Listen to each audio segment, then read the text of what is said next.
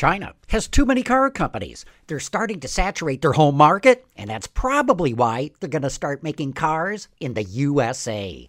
With Automotive Insight, I'm John McElroy. Chinese automakers would love to export cars to America. But with the political climate being what it is, and with heavy import tariffs, bringing cars to the U.S. is probably not going to happen. But making cars in America would get around those problems. Just like German and Japanese and Korean car companies have set up shop here, it's very likely that a number of Chinese car companies will do the same. There will be a backlash, to be sure, but when Chinese automakers start showing up promising to invest billions of dollars and create thousands of jobs, it's going to be very difficult for the governor of any state to say they're not interested. With Automotive Insight, I'm John McElroy, WWJ News Radio 950.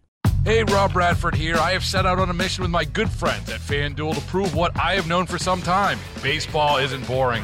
Now I have a daily podcast to prove it with some of the most notable people in the baseball world, screaming baseball isn't boring from the mountaintops or at least agreeing to come on our show. Players, managers, GMs, and yes, even the commissioner of baseball, Rob Manfred. It has been a constant wave of baseball's most powerful voices. So join the revolution, subscribe, and soak in Baseball Isn't Boring. Listen on your Audacy app or wherever you get your podcast. You'll be glad you did.